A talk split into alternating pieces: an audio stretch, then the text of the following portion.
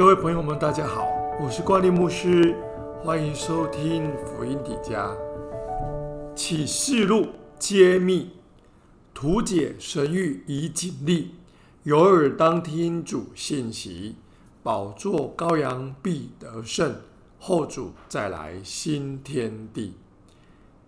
今天我们要来看启示录的第十五章和十六章，在第十五章中间。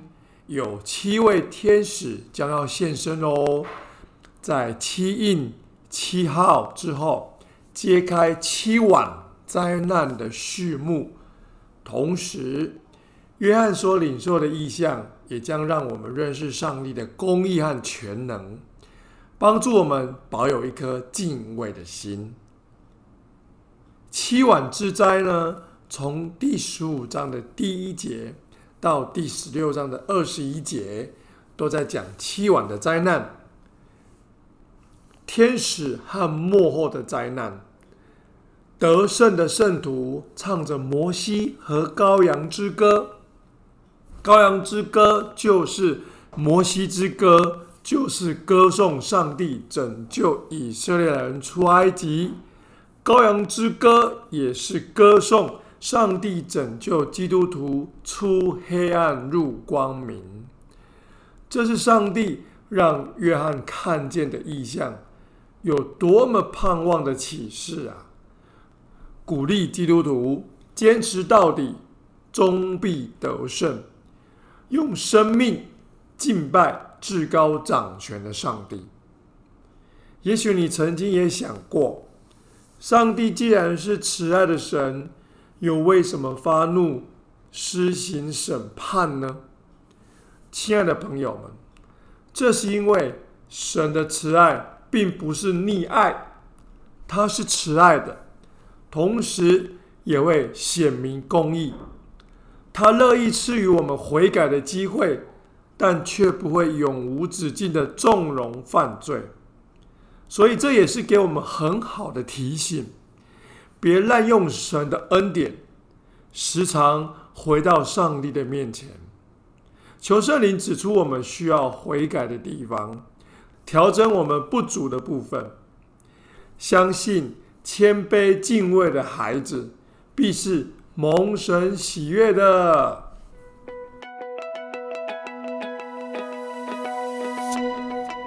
第十六章，各位朋友们可能会以为。七印、七号、七晚的灾难将会按着经文的顺序一件一件陆续发生，但其实这些幕后的事件更像是一波未平，一波又起那样，慢慢的堆叠加上去，并且呢相互影响。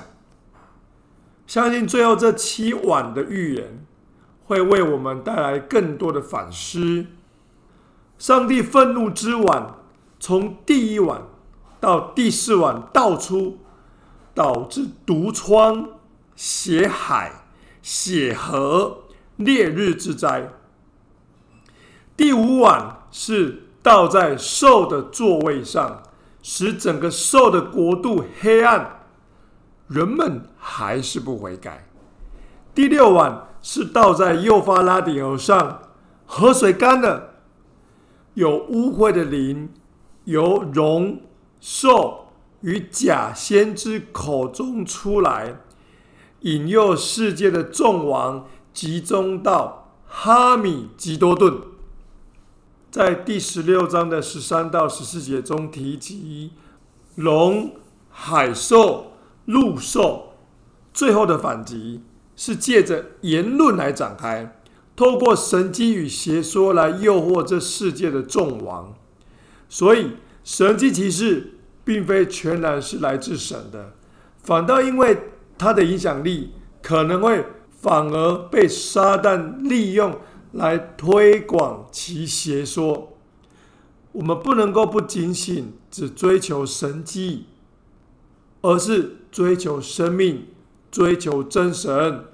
追求神就会得着生命，我们不能单单只求神迹，因为神迹其事也许很有可能是被撒旦利用来推广他的邪说，因为这个意象是透过假先知的口由龙兽出来。第七碗倒出来之后呢，有声音说成了，并且有闪电、声音、雷轰、地震出现，罗马和各城都分裂倒塌，并有冰雹落下。人还是亵渎神不悔改，到了最后人还是没有悔改哦，还是亵渎神。这也说明了神机骑士天灾。对于印着心的人的作用是很有限的。就算看见神迹奇事，印心的人还是会印到底。七晚的灾难不禁让我们联想到有了传染病、海洋污染和地球暖化等等的全球性问题。经文更说到，人被大热所烤。就亵渎那有掌管这些灾的神之名，并不悔改，将荣耀归给神。亲爱的朋友，当人们遭遇到灾难的时候，常常忍不住责怪神、质疑神，却总是忘了反省：是不是因为我们破坏了大自然呢？是不是因为我们不断追求更高科技的进步？最终造成了环境的反噬呢？看见遭遇天灾人祸的无辜百姓，我们是否更多为他们祷告？上帝差遣天使向他们伸出援手，我们更要生发敬畏上帝的心，知道我们在神手中得蒙保守，是因为他诸般的慈爱和怜悯啊。我们不自消灭，是出于耶和华诸般的慈爱跟怜悯，是因为他的怜悯不是断绝，每个早晨都这都是新的，因为他的诚实极其广大。谢谢你收听今天的福音迪迦，我们下一集见喽，拜拜。